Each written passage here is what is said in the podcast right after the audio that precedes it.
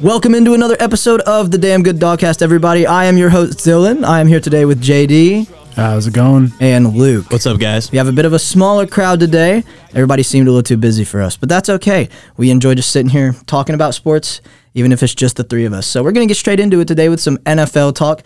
Let's talk about some of the head coaching hires that we had in the offseason. Who do you guys think was the best? Who do you guys think was the worst?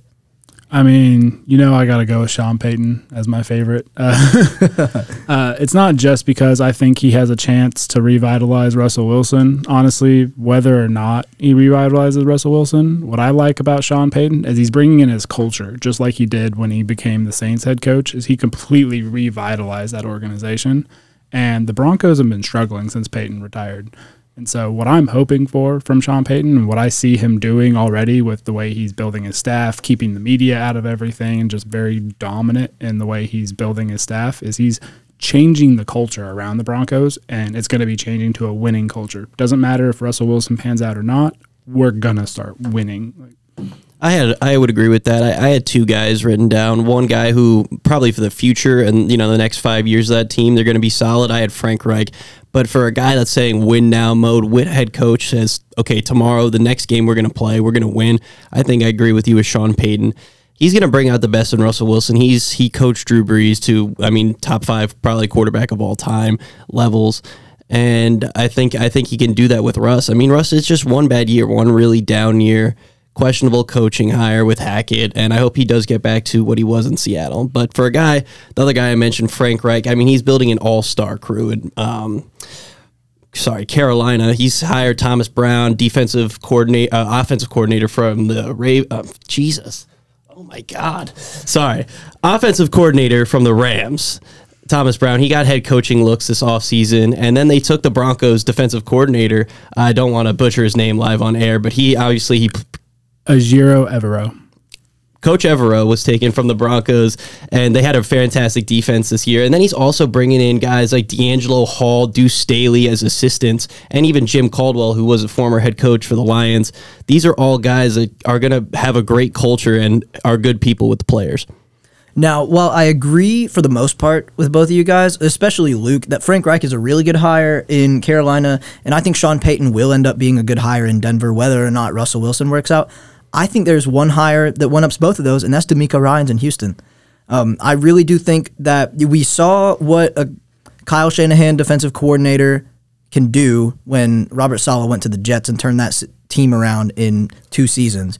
And now that being said, the Jets aren't a contender, but how much of that is on Robert Saleh? You know, he's done a great job coming in, turning that culture around where the Jets have just been perennial losers for the past decade, and now they're they're on the upswing. So oh, that that defense he's built is solid in uh, New York. But my thing with DeMeco, he was my honorable mention, just because he's an unknown. Like, yeah, he's a great defensive coordinator. We saw that with the 49ers, but coordinators don't always make great head coaches. And so it's like he's done a really good job there and he has the history, but who knows? Yeah, Falcons fans know that all too well with Dan Quinn. Yeah, no, luckily for DeMeco Ryans, he's going to have some time to really come in and build an offensive scheme to go with his elite defense uh, defensive scheme. So he does, he's not in, he's not pressured to win year one. He's going to have to develop potentially a quarterback that they're going to draft and other pieces around that offense. So he we're going to see an adequate couple years of DeMeco to see what the Texans can really do.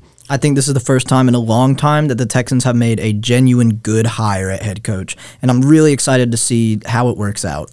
I think the worst head coaching vacancy would be Jonathan Gannon, and not because he's a bad play caller. Like he did pretty good with the Eagles and Jalen Hurts. I mean, it's yeah, it's Nick Sirianni's offense, so who knows how much impact he actually had in there. But I feel with as many rumors as there are about Kyler Murray, I don't feel a first time head coach was a great move for the Cardinals trying to bring that organization together. I would agree, especially with Kyler Murray. He, I mean, you see the untapped potential. We saw it at some flashes uh, the past couple seasons, and then at Oklahoma. I mean, a Heisman winner. And so we were, we I thought I was looking for a veteran offensive minded head coach to go into Arizona. And instead, we got a rookie defensive coach. So I guess we'll see what uh, Jonathan Gannon can do down there in Glendale. But I, I also agree with you. I don't really like it too much. Now, one last question before we move off of the head coaching vacancy stuff. I do want to ask this to you, JD, directly.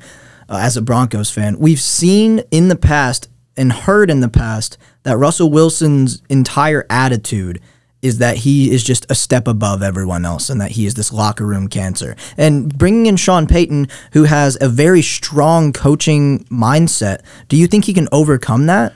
All of those are pure rumors because when you talk, like if you follow the Twitter of Broncos uh, players and stuff, like every single one of them will go out of their way to dispute it publicly. Like uh, Jerry Jeudy was like, he is, I've never met a better leader. Like no one's inspired me more, kind of thing. And uh, as much as there is like toxic about that, I think that's just toxic media because the Broncos were playing bad and Russell Wilson was playing bad. Like, if he was playing good, none of that would have ever come out. Well, I mean, that being said, you have guys that will go out of their way to defend them, but you also have guys that won't go out of their way to defend them and honestly closeted kind of hate Russell Wilson. And maybe we don't hear from that guys that often. What I guess what I'm saying is that Russell Wilson seems to be a very what's the word Polarizing. pulverizing. Yeah, but the, they also polarizing, focus on things like, oh, he has his own office and he has his own uh, trainers and stuff. But it's like, uh, what's uh, Kenny Pickett in the Steelers had his own office. Uh, Danny Daniel Di- or Danny Dimes in on the Giants had his own office. Like, but nobody talks about that. Yeah. They're like, oh, Russell Wilson. It's like a lot of quarterbacks have their own crap. No, and those are great points, and that's kind of why I wanted to ask you directly as a Broncos fan what your thoughts on that were. But speaking of Sean Payton and a guy who he has worked with before, I think we should get into the Alvin Kamara incident and how he's been indicted from that incident in the casino last year. You know, Alvin Kamara, the, with the the video that just surfaced with TMZ of him in the car saying, "I don't, I don't remember verbatim what he said, but some like I hit his jaw or, or something around those terms," where he where he is saying that he hit the guy, and I mean, we saw photos of the guy. I'm surprised that no ramifications happened this season. This was last season's Pro Bowl. Yeah. And n- now that the fact that this is coming out, I think it honestly makes the decision easier for New Orleans because he was a potential cap casualty this offseason anyway. With the direction that franchise is turning, they need to find. I mean, they're dead last in cap room. They're negative. They're always negative under the cap. Somehow they figure it out. But I think maybe this would have been the offseason where they finally just let some guys, some veterans go. Michael Thomas, Alvin Kamara, Taysom Hill. They're all they were all on the chopping block potentially. So I think it makes it easier for them with him facing charges. I think their work in the draft the past few years has reflected that as well, with them moving away from Michael Thomas and in a new direction by drafting Chris Olave, and maybe in this offseason in the draft targeting a quarterback, maybe going out and getting Derek Carr and moving on from the Jameis Winston experiment with Andy Dalton coming in and taking that starting job. So just a very interesting scenario in New Orleans because I I mean we all talk about how the NFC South is so open and so you know you're one player two players away from winning it but at the same time are you worth is it worth risking your future to win one NFC South title and get bounced in the first round? I don't think so. I think the Saints really should strip it all down, start from bare bones. You got a good receiver in, Olave, solid players on defense. I think you got to keep Lattimore and a couple other guys out there because he's one of the top corners in the league. So just to have some guys and then just move forward with the new with the new core. It's funny how the top two or three players on that roster are Ohio State players. You've got Pete Werner on the defense. You've got Marshon Lattimore on the defense, and you've got Chris Olave, who just finished. Did he finish second or third in Rookie of the Year? He was a finalist. He was top three, and then Michael Thomas, also an Ohio State It- guy. It really seems like the front office there, Mickey Loomis and company in New Orleans, really, really like what they're doing at Ohio State. But moving on, I mean, I guess somebody's got to like Ohio State. That's me, for those of you who don't know. Anyways, moving on to our next topic, which is actually the NFL draft. Uh, we heard recently that Bryce Young will not be participating in the combine. How do we think this affects his draft stock? I feel like it's going to depend on his pro day uh, because there are rumors that it's still the AC joint uh, he injured during the season. That could be why he doesn't want to throw at the combine. Uh, there's also rumors that maybe his 40 isn't what people expect, and so he doesn't want to run the 40 to have a potential uh, choose like uh, choice between him and Stroud. Like maybe that would weigh more towards Stroud if he's not as fast as people think, kind of thing. Like Well, in my opinion, I actually do think that this will hurt his draft stock a little bit. Considering that the other top three quarterbacks will be participating and even maybe the fourth or fifth best quarterback in Stetson Bennett is participating as well. Now, that's not to be said that Stetson Bennett is on the same level as those guys, but my point is all of these other quarterbacks who are in the draft will be participating. Whether they're hurt or not, they are there to improve their draft stock. And Bryce Young, But the rest of them aren't nursing an injury, so we have to take that into account. But well, not publicly. but nursing an injury could also be a ding on his draft stock because what if it's a lingering? What if it's something that could reoccur in the future? But and that's the reason why I don't think participating in the draft, in the combine, excuse me, is a bad decision on Bryce Young's part because if he is dealing with an injury, then this is just like extenuating that. It's making it more obvious. Outside of nursing an injury, I think Bryce Young is a little bit fearful of um, NFL measurements and how his height and weight is going to affect his draft stock. So I think by not participating in the combine, he's going to get a little more skewed results at the Alabama Pro Day, which probably is going to help his stock. But with this move, I think this ensures that he won't be the first quarterback taken off the board, in my opinion, just because how people are going to view the combine. And we saw it with Travon Walker last year, right? Dominated the combine, RAS score off the charge, just was lethal. Got picked number one overall. I think quarterback, maybe Levis, Richardson, even Stroud, one of these guys is going to get their hype and shoot up the boards and be the first quarterback taken off the board. my own personal opinion, I feel the combine's overhyped. Like it's there are times where people get draft based because they're combine stars and then they don't produce in the NFL way more often compared to if you just watch tape. But speaking of being fearful of coming in small, uh, how do we think Stetson Bennett's participation is going to affect his draft stock? Do do we think it's going to rise or fall? Now, contrary to Bryce Young, where he's worried about coming in small, I think the narrative around Stetson Bennett his entire career has been that he is too small to play quarterback. And he's obviously proven people wrong. He just came off of winning two national championships. And while he is a little bit older than everybody else, everybody knows that too. It's kind of this situation where tell me something I don't know. Like tell me what I can't do because I've proven that I can already do it. And I think going out in the combine and doing that again in front of NFL scouts can only improve his draft stock. Yeah, I was about to say there's his stock really can't go any lower. Exactly. If I'm if I'm gonna be honest, I mean after the arrest and his age and literally everything going for him has been low a low day three pick. And I think he's going to run well. I think he can show off solid accuracy in the drills. And I, if he if he performs at a solid level, he can get bumped up to probably a fourth round grade, maybe fifth, in my opinion. Yeah, I think honestly, if he's more athletic than people anticipate, because he was great at off schedule plays, but we don't see like the electric speed all the time out of him. But if he comes out and he runs like a four six ish forty or something crazy, High like, fi- high four fives. yeah, like he could be all of a sudden shooting up to like as high as the third or fourth round. So if Bryce Young isn't the first quarterback off the board, who do you think it's going to be, Luke? I mean, with all the rumors recently, you know, Anthony Richardson's um, odds going from plus 5,000 to now he's up at plus 700. And teams are starting to, you're starting to go away from Anthony Richardson is bad and he's so big of a project and it's this. And now it's more of, Anthony Richardson needs two things to be fixed, and then he can be a solid quarterback in the NFL. I mean, the, I've I looked at some of his tape, and I've never seen a guy in the pocket so like so he doesn't care. He there's going to be five guys coming at him at all times, and he, he's going to sit there composed the whole time. His pocket awareness, it, it's it's honestly astounding. And I didn't notice that the first time around. And I, I'm not I'm not going to pick Anthony Richardson number one overall, and I don't think he's a top. Probably he's probably the fourth quarterback, best quarterback in this class. But just because of how good of an athlete he is and how he can dominate, he he probably has the best potential to dominate the combine.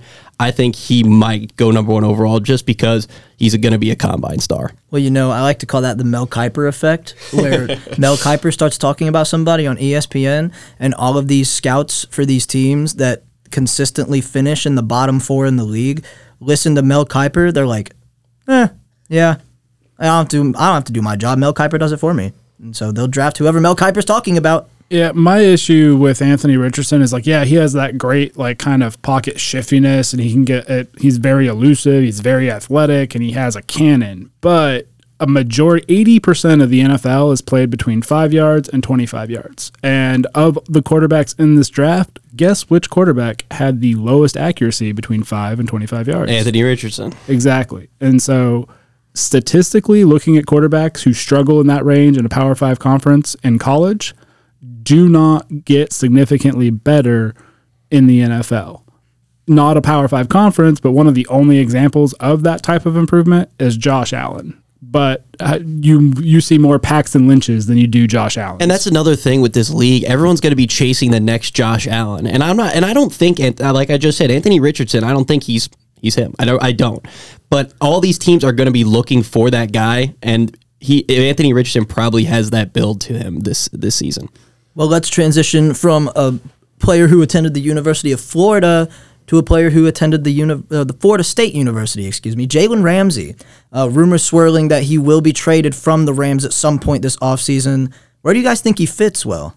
Uh, I mean, there's all sorts of options. He's literally like a top five corner still in this day and age. And so, I mean, dream for me, dream would be him coming to the Broncos and pairing with uh, PS2. Like that'd be an ultimate lockdown. Not going to happen, but I think I think uh, I, you know I feel I'm in the same boat as you with the Giants. I think where Adoree Jackson was great as our cornerback one, but he profiles more as a nickel or a slot guy, lockdown slot guy. So for us to get Jalen Ramsey would be great, but we have a lot of more contract other issues this offseason. So two more realistic destinations I see. Detroit and Minnesota, two NFC North teams. Detroit has two first round picks this year, and I don't think he's going to cost the fifth overall pick. I think they'll take 18 for I mean maybe even straight up 18 for Jalen Ramsey. And there's been so many mocks where the uh, Lions are taking like Christian Gonzalez or Devon Witherspoon and at these top five picks. So if you can go out pick up Jalen Ramsey with your later first round pick, who's potentially the best cornerback in the league some seasons. And then go get another star for your offense or defense with that number five overall pick. I think that'd be good for them. now depending on if they end up trading for like Aaron Rodgers or something, uh, if that doesn't happen, someone I could see the Jets trading for is Jalen Ramsey. Because could you imagine pairing Sauce Gardner with PS2 on that defense? Like that would be crazy.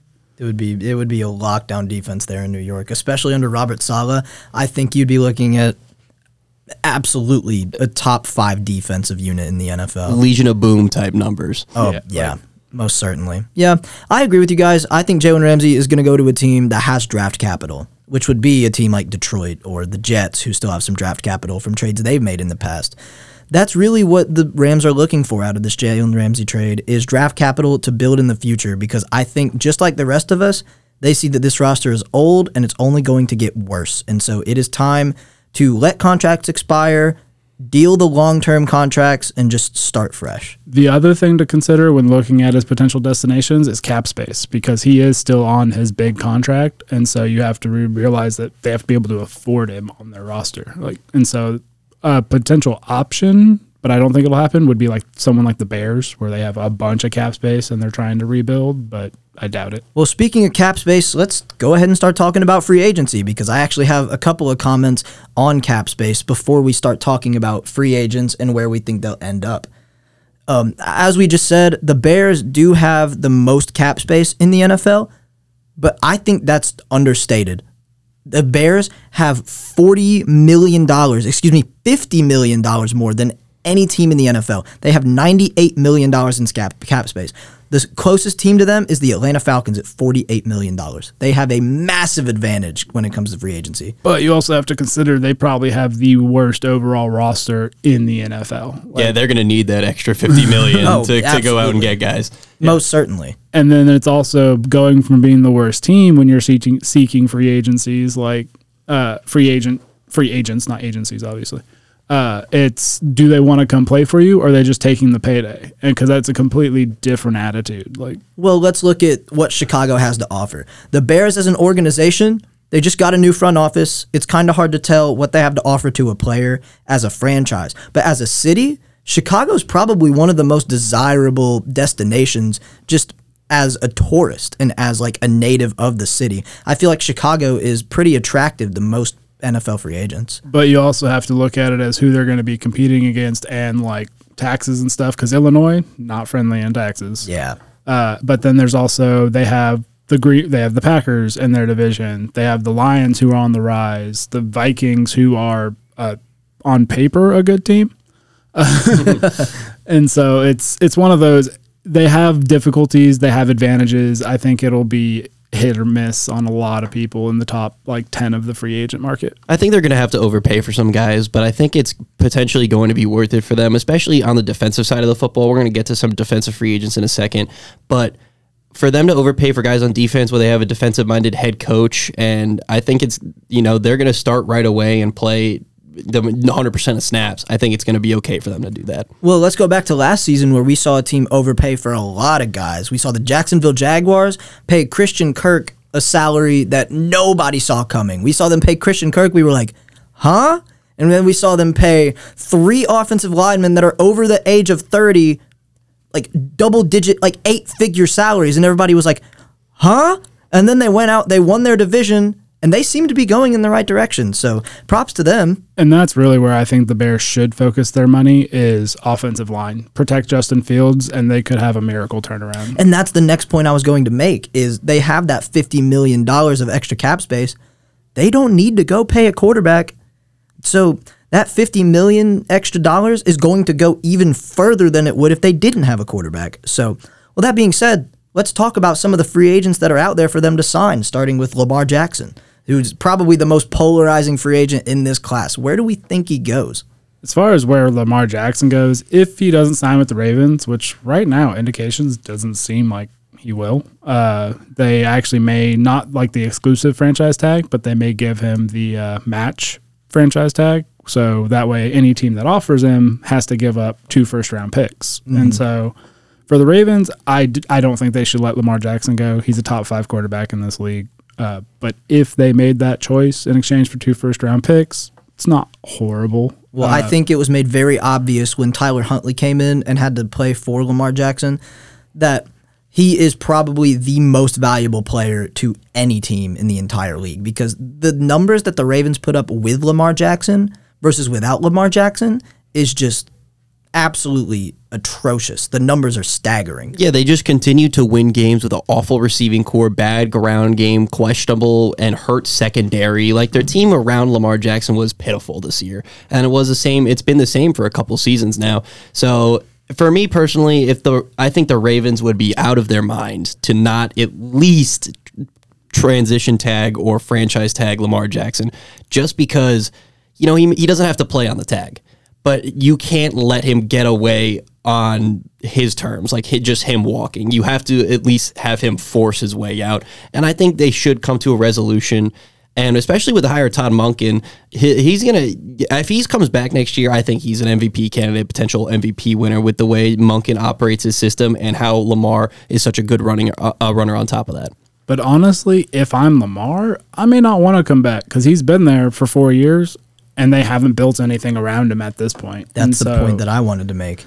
If I'm Lamar, I'm probably looking elsewhere. And as far as where I think he lands up, I think the most likely destination is the Falcons. I agree.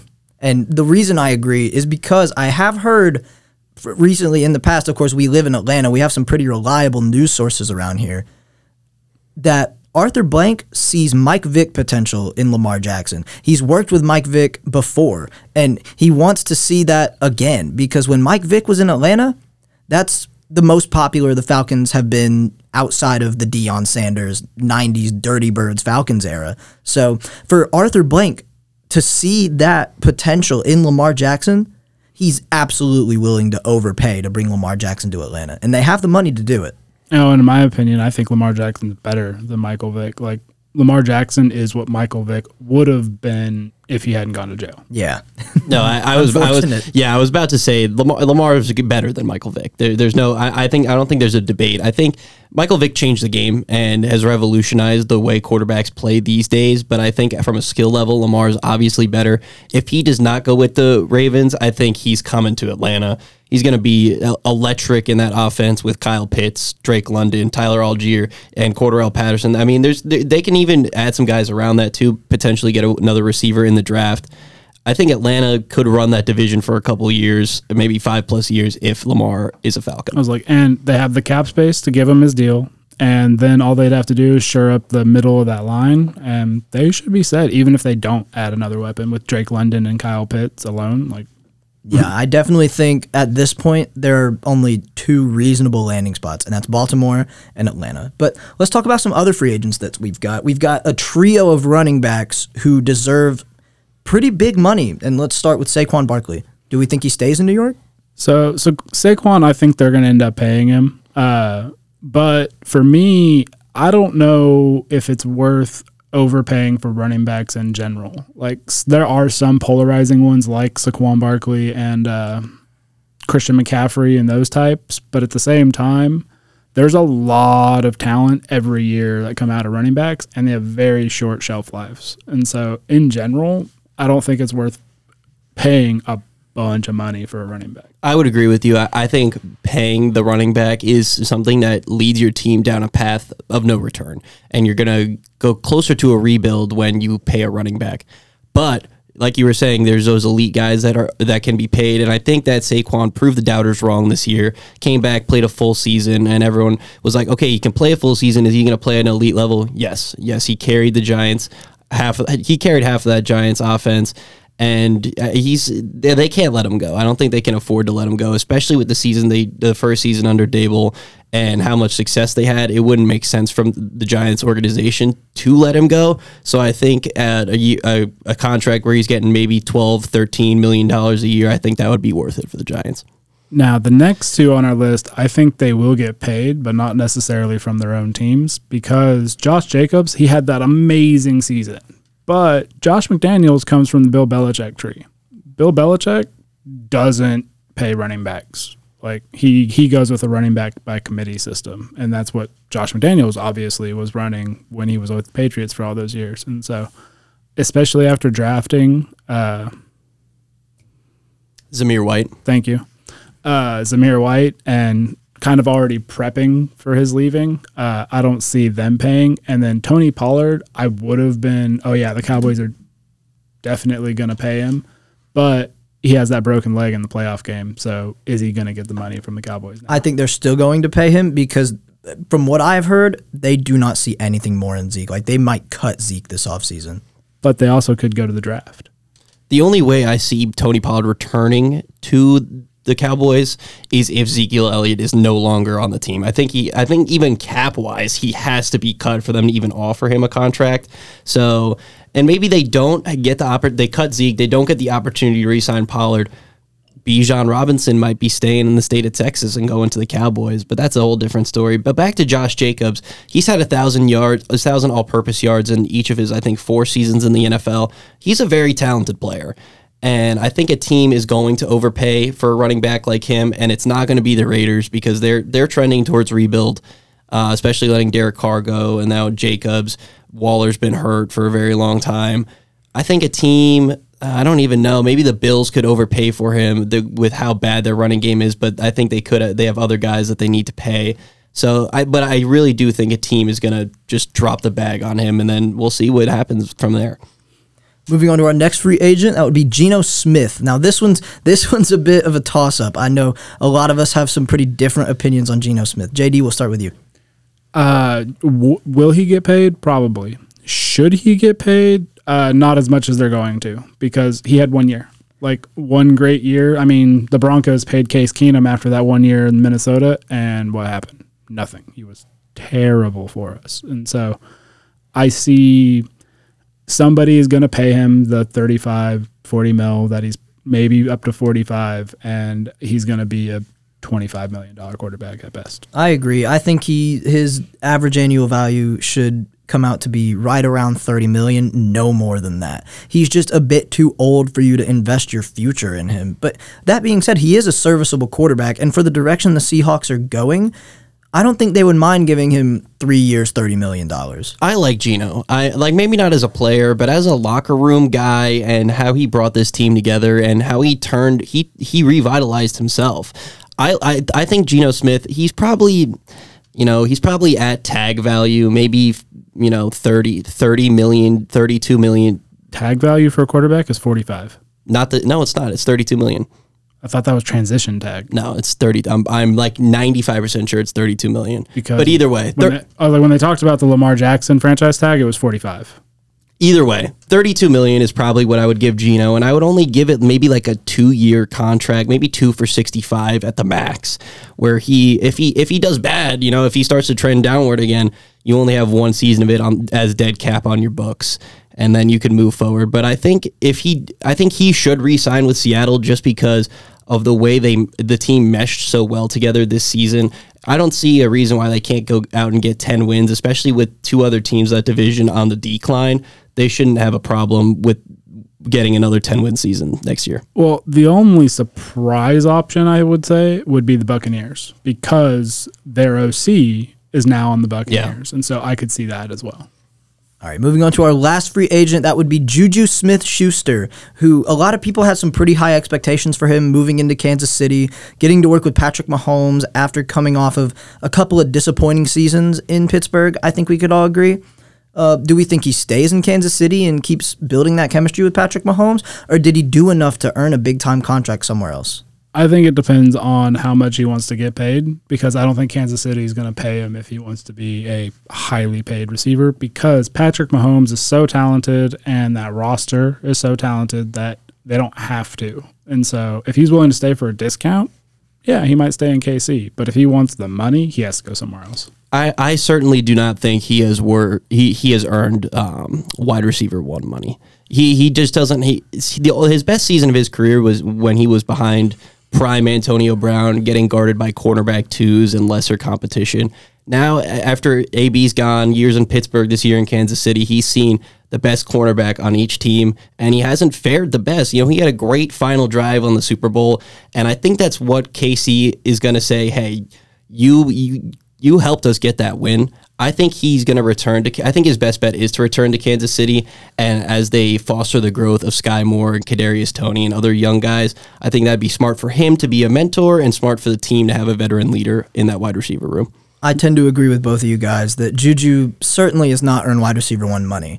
And the Chiefs are just loaded with offensive talent at any skill position that you could possibly look at. And for that reason, Juju is going to have to take a pay cut because the Chiefs' priorities lie elsewhere. Well, yeah, and my only argument for him potentially getting paid is Christian Kirk got paid wide receiver one money from the Jags when no one expected it last year. And so we could see a surprise team come out of nowhere and pay him like Christian Kirk got paid. That is true, but to a certain degree, we never saw Christian Kirk break out in Arizona. He was always kind of buried on the depth chart and never got a full chance. Juju's had a full chance in multiple scenarios and just hasn't, you know, produced like Christian Kirk did this past season.